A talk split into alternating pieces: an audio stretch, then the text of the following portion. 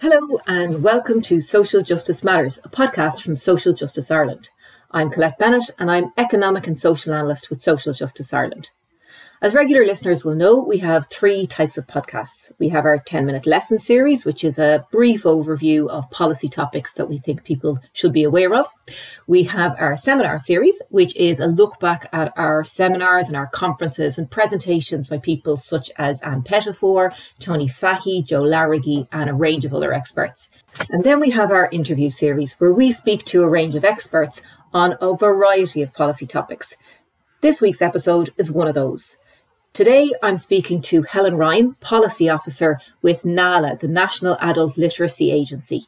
We're talking in advance of International Literacy Day about all things literacy, about COVID, about the digital divide, and about what it means for people into the future. We hope you enjoy it. So, Helen, thank you so much for joining me today. How are you doing? I'm good. Thank you, Colette. I'm delighted to be here. So, as I said in the introduction, um, you're from NALA, the National Adult Literacy Agency. Can you tell us a little bit about, you know, what it does, why it was established in the first place? Yeah, well, NALA was established back in uh, the 1980s, and we came from AONTAS, which would be our sister organisation, um, who were looking after sort of adult education and adult literacy was coming up a lot at their meetings and discussion based. And so, really, I suppose what happened was a break off. A uh, number of people on the adult literacy issue said, you know what, we really need you need your own organisation now to be lobbying on this. It's uh, and we were sort of a shoot off um, of AONTAS back in the day at the time. We started with literally volunteers years. We then slowly got a bit of a budget from the government, which was a half a worker, one and a half workers, the usual piece as it moves on, um, to eventually being able to sustain um, a director and some admin staff and get some funding from government. And I suppose we're still here 40 uh, one years later. Unfortunately, in one sense, we were mm. not set up, I think, to have a, as long a life as we have. But I suppose through the years, we've evolved from bringing the issue to the forefront. That's our main thing, would be raising awareness, letting people know that literacy is an issue, and then supporting adults who would like to go back to improve their reading, writing, or numbers and digital at the minute. So I suppose everything has evolved very interestingly over the last number of years. We would have a much larger staff now. We've about 22 staff uh, an office based in in Dublin. Um, and again, back we're still raising awareness and we're still lobbying and working sort of to support learners to uh, access a, good literacy opportunity and um, hopefully improve their skills. And in terms of some of the things that you do, like I know certainly growing up, you would have seen ads for the, the Read Write Now. And, you know, I know you do training with with organizations because I would have taken some of the training with some of the organizations I worked with in the past. Um, can you just give us a little bit of a, a flavor of the, the breadth of your work? Absolutely. So I suppose the first thing would be learners. They're our key center of everything because we're very student centered and learner centered. So we have a whole piece of work around um, empowering learners, he- hearing their voice. And that's what you heard through things like the radio ads that we put out and TV ads around the September mark for International Literacy Day. And uh, then we would have TV series, like you just mentioned as well, and radio series in, in a broader level. So students' voice is always incorporated into that. We would have a student subcommittee. Um, we try and then we always make sure that we have student voice in our work and we would have student representatives on the board. And then from that, I suppose the next thing we would try and work on would be with um, practitioners. So we came from the practitioner base, so tutors supporting their work. Um, the 16 ETBs, education and training boards around the country, doing great work, and 100 literacy centres with uh, organisers and practitioners. And we would very much try and put on training over the years. We run webinars, uh, we devise guides, and anything that can really support their practice. And we work closely with our funder, would be SOLAS to do that.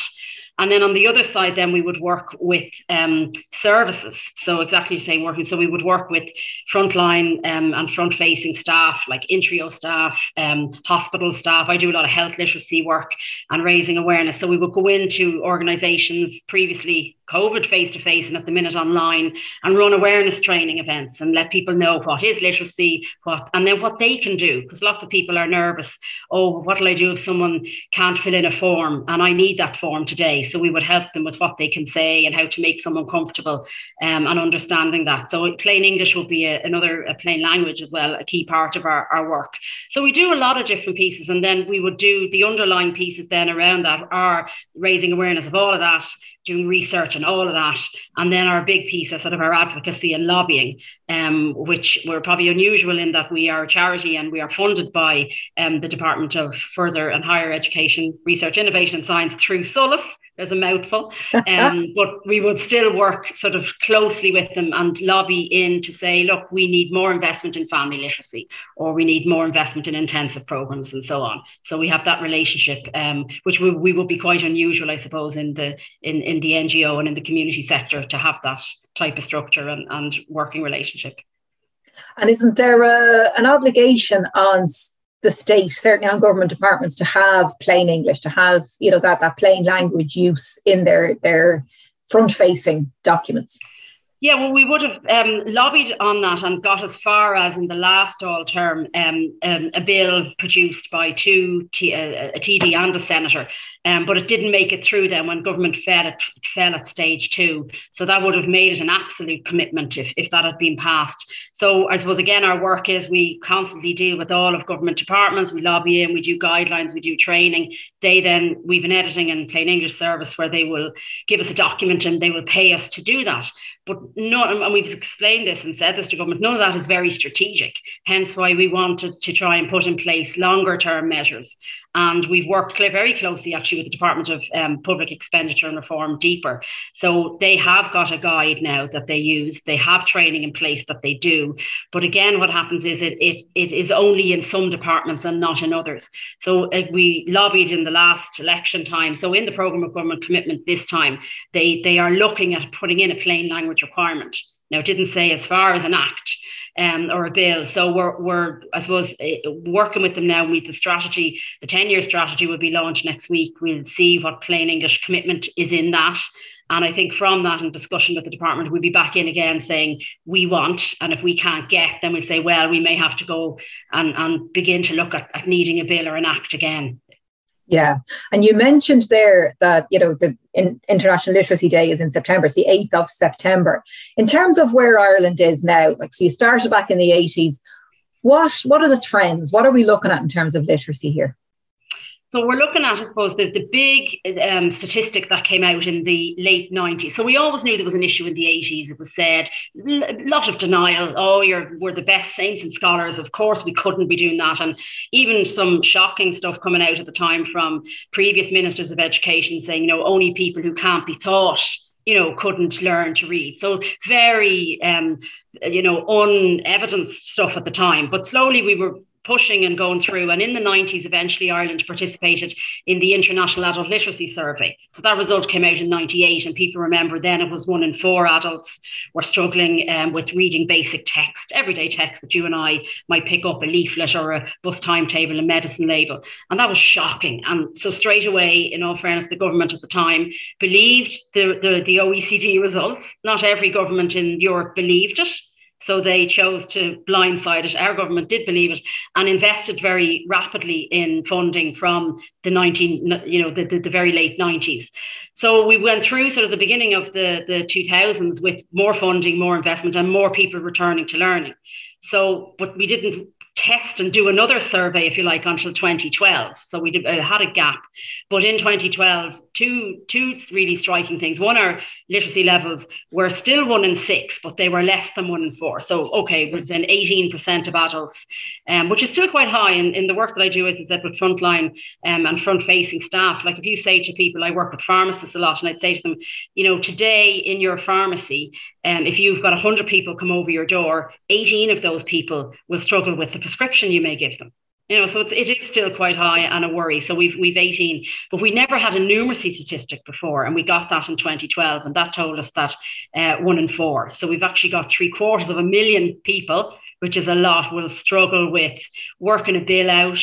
Um, if they went to the shop with only 20 euros, would they be quickly able to work out how you know their shopping basket so they're not embarrassed at the at the counter having um, not got enough money to cover it.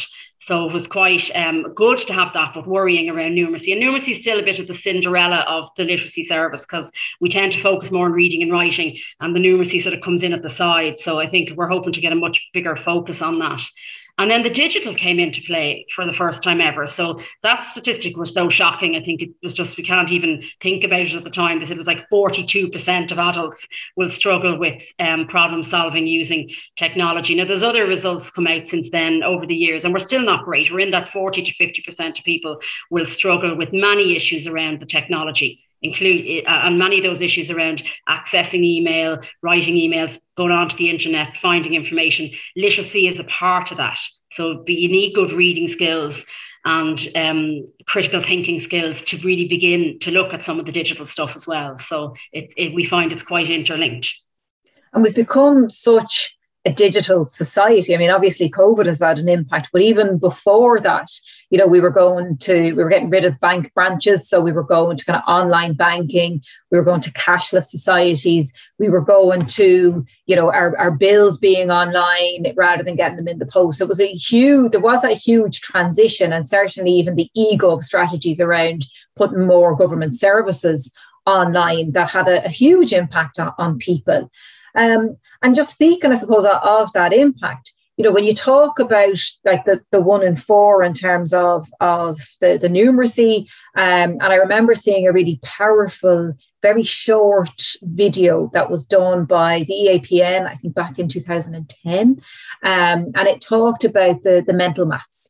And it was a, a woman walking around with her trolley uh, in the supermarket. And she's going right so that's 83p and that's that's another that's another 40 on top of that.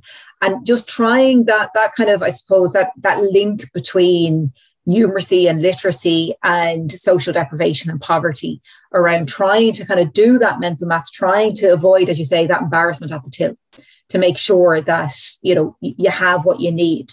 Um, are there has there any been anything being done any research been done around the wider impact on the household of say a head of household having literacy or, or numeracy issues? There are some pieces i suppose around over the years it's literacy, um, we would do some research ourselves on particular areas and we would look into family literacy and the impact on the family. And um, we're doing a piece on financial um, more in depth this time. We would have done some in the past. And then I suppose other NGOs that would have done um, pieces, I'm thinking of the Vincentian Partnership would have looked at pieces there. And then debt literacy comes into their um, into their research, but wouldn't necessarily be the focus of going in at it. So NALA sort of the one who goes does the does the research on literacy and health, literacy and money, literacy whatever. But other organisations will do it on the health or the thing, and then literacy comes up as an issue. Um, but certainly, and literacy is supposed to be very clear as well that we, literacy is linked to, to, to poverty quite strongly. It's hugely linked to inequality. So we know that when you look at the systems and the causes and the reasons why, a lot of it is because people don't have access to things things that other people do. So there's an inequality base built in from the very beginning of, and depending where perhaps where you live, the family circumstances, the supports that you can get as you are as a child, even going through the schooling system, all impacts then on, on everything. And I think what you mentioned there about money is really important as well, because for people who are struggling to live on, you know, basic social welfare payments as well, we all know sometimes the better deals in life are when you can bulk buy, they can't afford to bulk buy, or the better deal to get your ESB bill might be to pay online, but they haven't the skills or the access to go online and do this. So there's an often hidden, you know, another level there where a literacy barrier and a money barrier together are just stopping people being able to access and just get above every up to the level where there's a there's a, uh, an easier playing field for everyone to to build from. So it is. We certainly in the last number of years we're trying to look at the whole building equality um, issue in and, and literacy skills will help that. Yeah. Um, and then, you know, I, I, kind of took it to one side. We're bringing it back in because we can't do any any sort of policy or podcast or anything at all without talking about COVID this weather. Um, obviously, there's been an impact on learning across the board from school closures and, and universities going online. But in terms of adult learning, in terms of literacy in particular, what impact has COVID had? So the first impact back when it happened in, in March, um, you know, 18 months ago now, was literally all classes stopped. So literacy classes take place in the main through the 16 education and training boards, as I said, and locally. About 60,000 adults in the last, that 2019 were participating, going in, sometimes in the morning, afternoon or evening classes, all going fine, face to face, great work, small groups. Uh, NALA provides some phone tutoring, um, also for about maybe up to 300 people a year. And we have some online, um, you can learn online through an interactive website. And again, the ETBs would use that. But in the main, the 60,000 people were going in and meeting their tutor face to face. And that all stopped that March, just finished, gone. And so bit by bit, what happened was the tutors were still there and, and being paid within their roles. So they began ringing people and phoning them. And where people had skills or were comfortable with digital, they might have moved some of them on to the maybe a Zoom call over time. But often what was happening starting off was you'd have a chat with your learner. Last week we were working on that. Right, look, I'm going to get you a few worksheets here now, or however that might have worked, even with what tutors had even access to. In full lockdown, you were probably really only talking to people and, and doing stuff and then posting them. So we were to like a correspondence course, posting people things in the post and ringing them and going through it with them. So it, it wasn't ideal. It still isn't. The, the classes um, did try and come back then in that window, probably was last September. Remember, things got tried to get back a little bit and they happened in different ways, some outside, some inside with all the protections in place. Then we went down again. So it, it the, the one positive, I suppose, that has come from everyone's life, but for learning life is that people were sort of catapulted from I can't do that possibly, and a bit of a mind block. I know I was myself, even with the Zooms and the these podcasts and stuff, and now I, I'm much more comfortable. But they were just catapulted into if I have to do something, I'm going to have to go and do it online. Um, but again, what we talked about earlier, did everyone have a smartphone? Does everyone have a tablet? Do they have access to broadband? All of those things. And for those that didn't, they didn't get that opportunity. So we have lost them somewhere temporarily, we hope, and let's try get them back in. And for some people, they were able to have access to those resources, and they did jump quicker, probably into the online. And we've been able, to, certainly the local schemes have, they've done Zoom groups. You know, they've really tried to continue whatever works for people.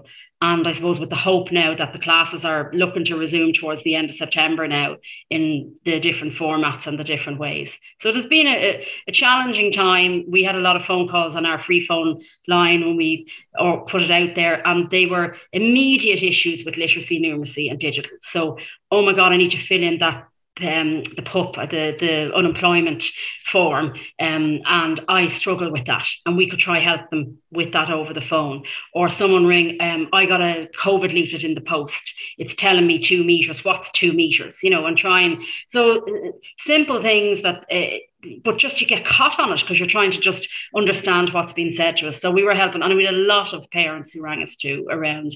I think that homeschooling, we've all blotted it out in our mind as a, a distant past that we never want to go back to. But we we we had people, you know, ring on. Oh, I don't know what's expected, and it was a, the schools were challenged by how they communicated with the parents, and then the parents were challenged. All of us, regardless of literacy, I think, on how to work with your children around that stuff. So we just try to put people at ease and say, look look, don't be worrying. You know, the main thing is everyone's safe and just do some general learning that you're comfortable with in the house and go back to the school and see where there were some, some supports there. So it was definitely a challenging time and we want to, we'll all look back and take our learnings, but there have been a couple of interesting things that we hope will continue on and, and the digital is certainly an element of that um, into the future. Yeah, I mean, you raise a really interesting point, and it's something I I hadn't really thought about until you were talking there. So it's something you're not prepared for when I ask this question. But um, like, I work with words all the time. I would be fairly okay in terms of, of, of literacy and, and, and numeracy and all of those things. I have very small children, so their educational needs were basic enough in terms of, of the literacy and the numeracy stuff.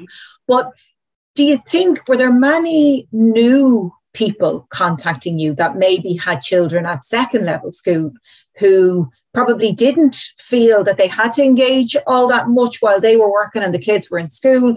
But now there, there's that concentration on homeschooling and the parents were being asked to support and asked to help out a bit more. Do you think that there were, were people who kind of for the first time kind of thought, well, actually, maybe I need a bit of support in this?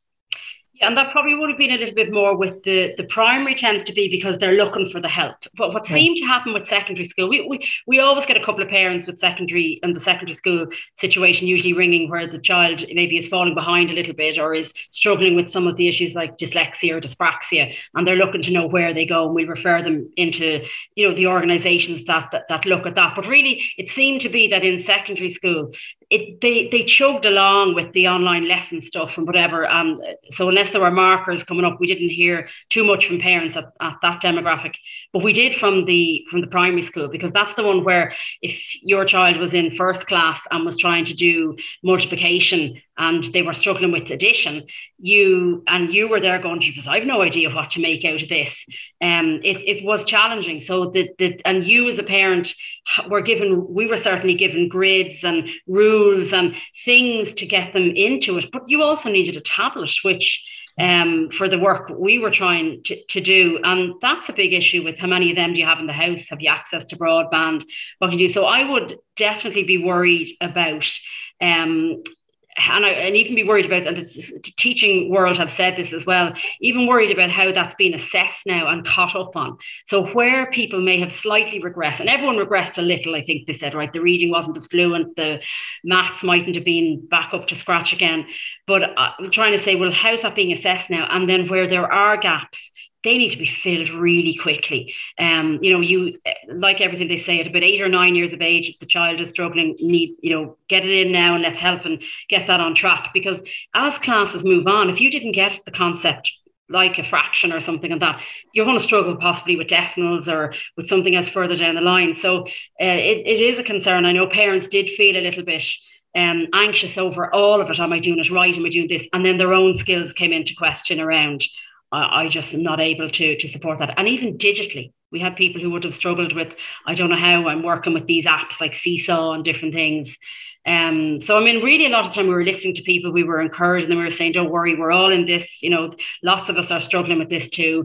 And then where there was a literacy need or, or a numeracy need, we might have been able to help support them through our free phone and our tutoring service. And then again, sort of putting them in touch with the local centres because really nothing beats that face to face group interaction um, and hopefully people can begin to those get those classes now come September.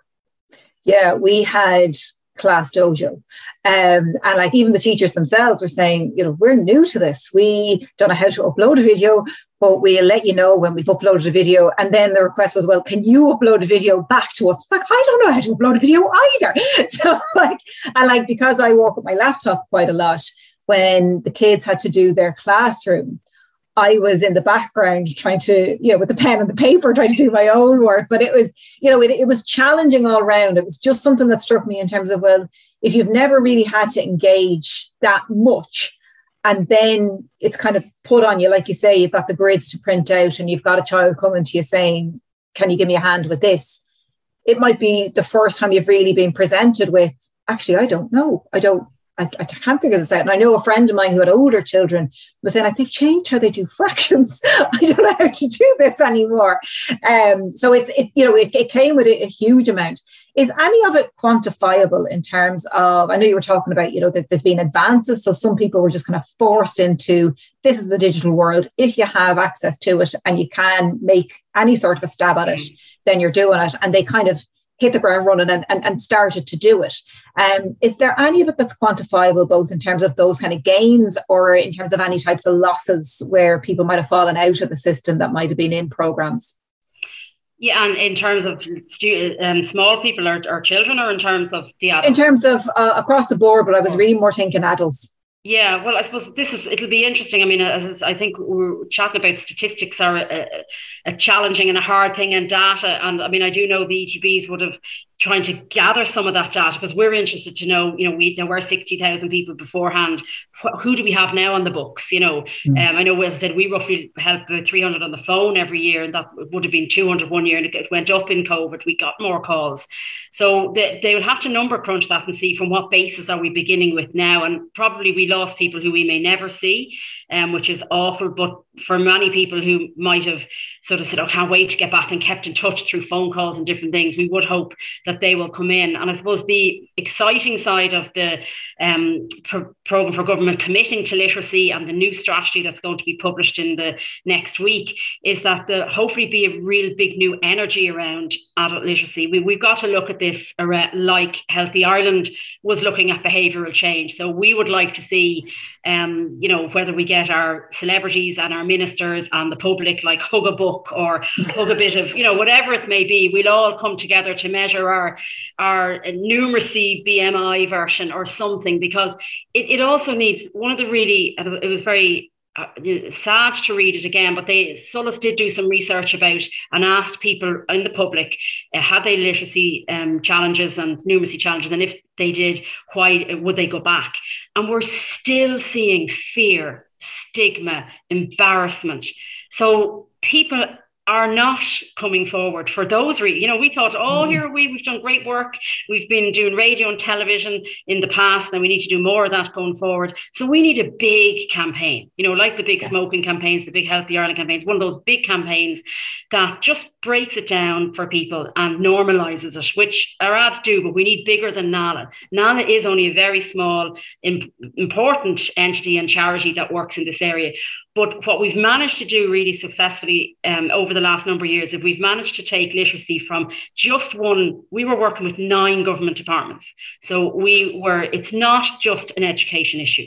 Literacy is a family issue, so that's the Department of Education looks after schools. It's a health issue over to the Department of Health. It's an employment and unemployment issue, so we need to work with social protection around that. It's a financial issue for people. So you mentioned digital, so we need to work with the Department of Finance and thing. It's a li- it's a community issue, libraries, um, all of the community rural situations over there, um, and there's a couple of other departments I've just probably forgot. So we're nine departments. So what we manage with the new strategy is that many departments have roles now and not just one. So if we can sort of try and divide it up, we stand a better chance of achieving greater literacy levels then, because you're not going to get everyone to say, "Oh, can't wait to go back now and improve my spelling and do a bit of creative writing or whatever." But hold on, I'm actually in hospital. I've just been diagnosed with um, something that's manageable here, but there's a lot of reading around it. So I need now my diet has changed. I need it. So we need to work with the health services to make sure what they deliver is in plain English, and that the individual who might have to read, or let's say it's diabetes, check their their blood count and work something out, help them with those skills. So it's literacy uh, for life, really. It's that immediate, I need help with doing something now. And if we can achieve that in the next 10 years, I think that would be really good. Break down the stigma, embarrassment. We all struggle with these things, depending where we are, and then help people at the point that they're at. Yeah, I mean, you, are right in terms of of normalizing it, and it's like I, I, would know people who had who would struggle with with literacy and numeracy, and it is that embarrassment. It's okay amongst family or amongst friends, but you wouldn't be talking about it down the pub. God, if we ever get to a pub, or you wouldn't be, you know, you wouldn't want people to notice in the shops. Um, and it's all very much, you know, the, the, the kind of jam jar um, budgeting and you making sure that you've got exactly enough for, for your rent or for your groceries or for whatever. Um, and just even you know when you talk about the numbers like you're so you're still looking at one in four on the maths yeah. and the numeracy. You're still looking at one in six uh, around literacy. You're looking at two in in five around digital. Like this is not a small problem. This is a this this is affecting a, a, quite a large proportion of the population.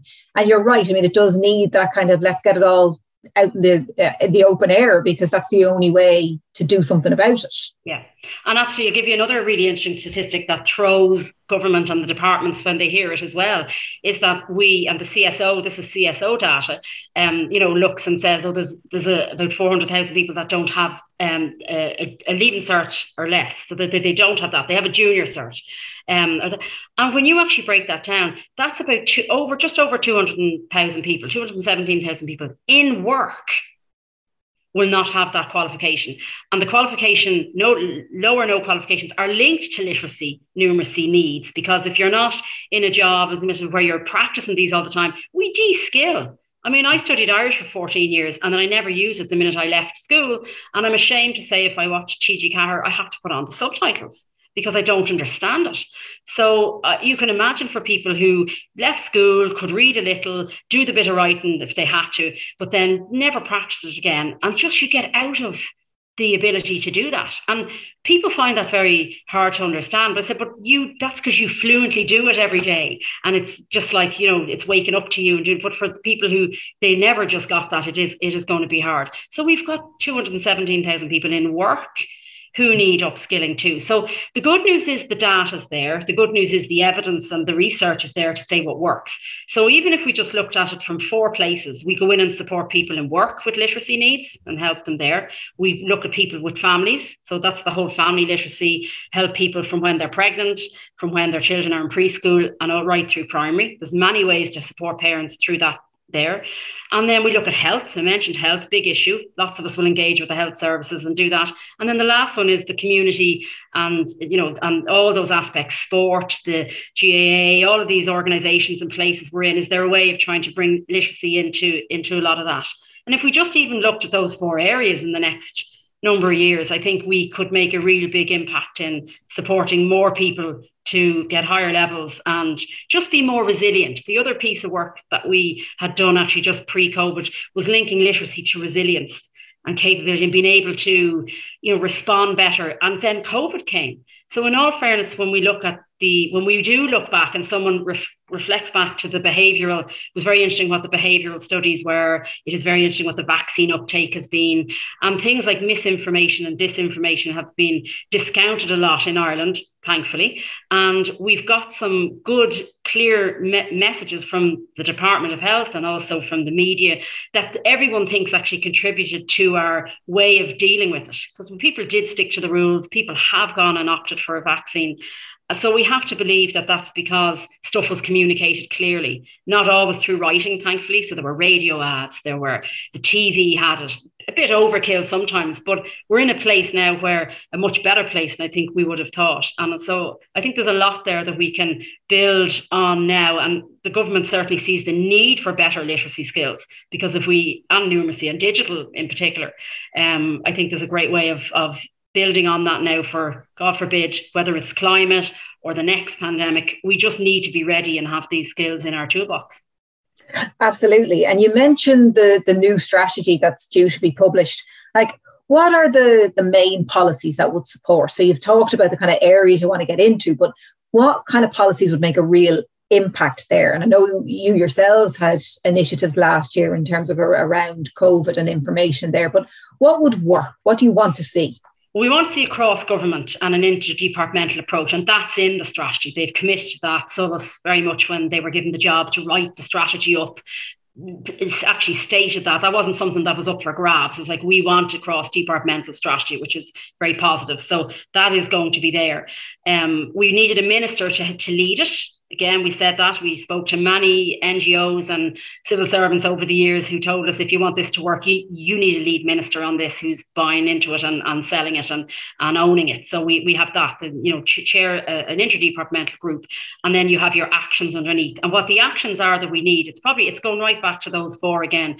We need um, w- w- one of the key things we need actually is we need learners to have a better option than two to six hours a week. So at the minute, if you were going back, and that's what was there pre-COVID, at, at, at, now you could you could get up to 15 hours if you were lucky enough to get on a back to education initiative program. But again, it just it it seemed so small and took so long. We people for five, six years within the literacy service to become fully able to read or do things. Needs to be, and yet we'd have people ring us on the phone and said, I have a week off next week at work. Is there a class? Is there a week's class I can go to?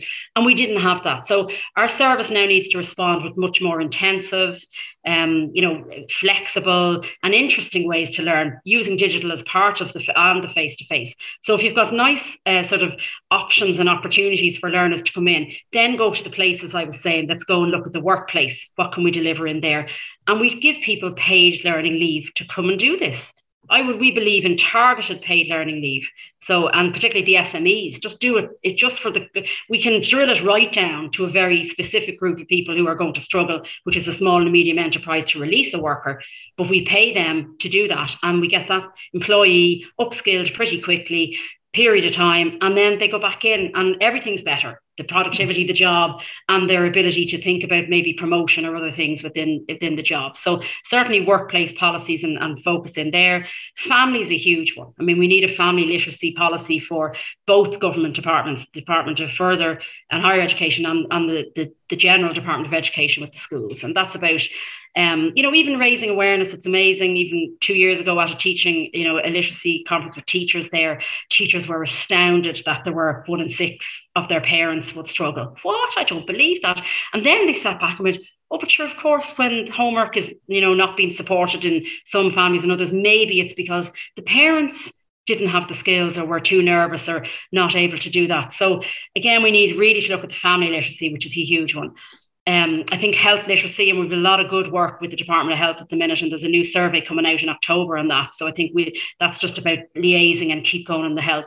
And then the other lovely one, which is the community one, really is the great potential. You know, what can the libraries do? What can the MAB centres do? What can the GAA do? The rugby, the running, the boxing, any of the sporting activities where there may be needs, they can help us with breaking down the stigma, normalizing it, and then maybe we can look at putting some interventions in place where we can support um, people to do it. Like if I'm freezing on a Saturday morning at the side of a football pitch, could I have been inside if I'm allowed, brushing up on something while you know your kids out playing their game of of whatever. So just again being innovative and different around how to look at this, I think would, would make a difference. And finally, um, you know, you've got that kind of overarching strategy. You've you know you've, you know the asks that you want specifically around this year for budget 2022 because the the strategy has been published very close to budget time. We're talking kind of four to five weeks in advance. Um, what would you ask for in terms of the, the budget? Well, certainly, the, the first thing is if this strategy is going to be delivered as it is anticipated, it is going to need, um, and they're putting in proposing structures. You know, the program offices, staff, um, even the tutoring staff at the minute need to look at how their structures and pay and conditions are. So there needs to be a, a set amount of money for that initial piece of setup. Um, and then really it is around provision. I mean, it's, all about provision. There never was enough, and the ETBs would say things like, you know, we, we can do it, but we're stuck. So the, the capacity issue again, um, and that also may be about training up more tutors you know, we have to take this seriously. The tutors aren't on full time. Um, not most of them are on sort of part time contracts. We need to look at can we how is that the best use of resources? Should we have full time tutor contracts? We come in and we can then move people tutors between different groups as is needed.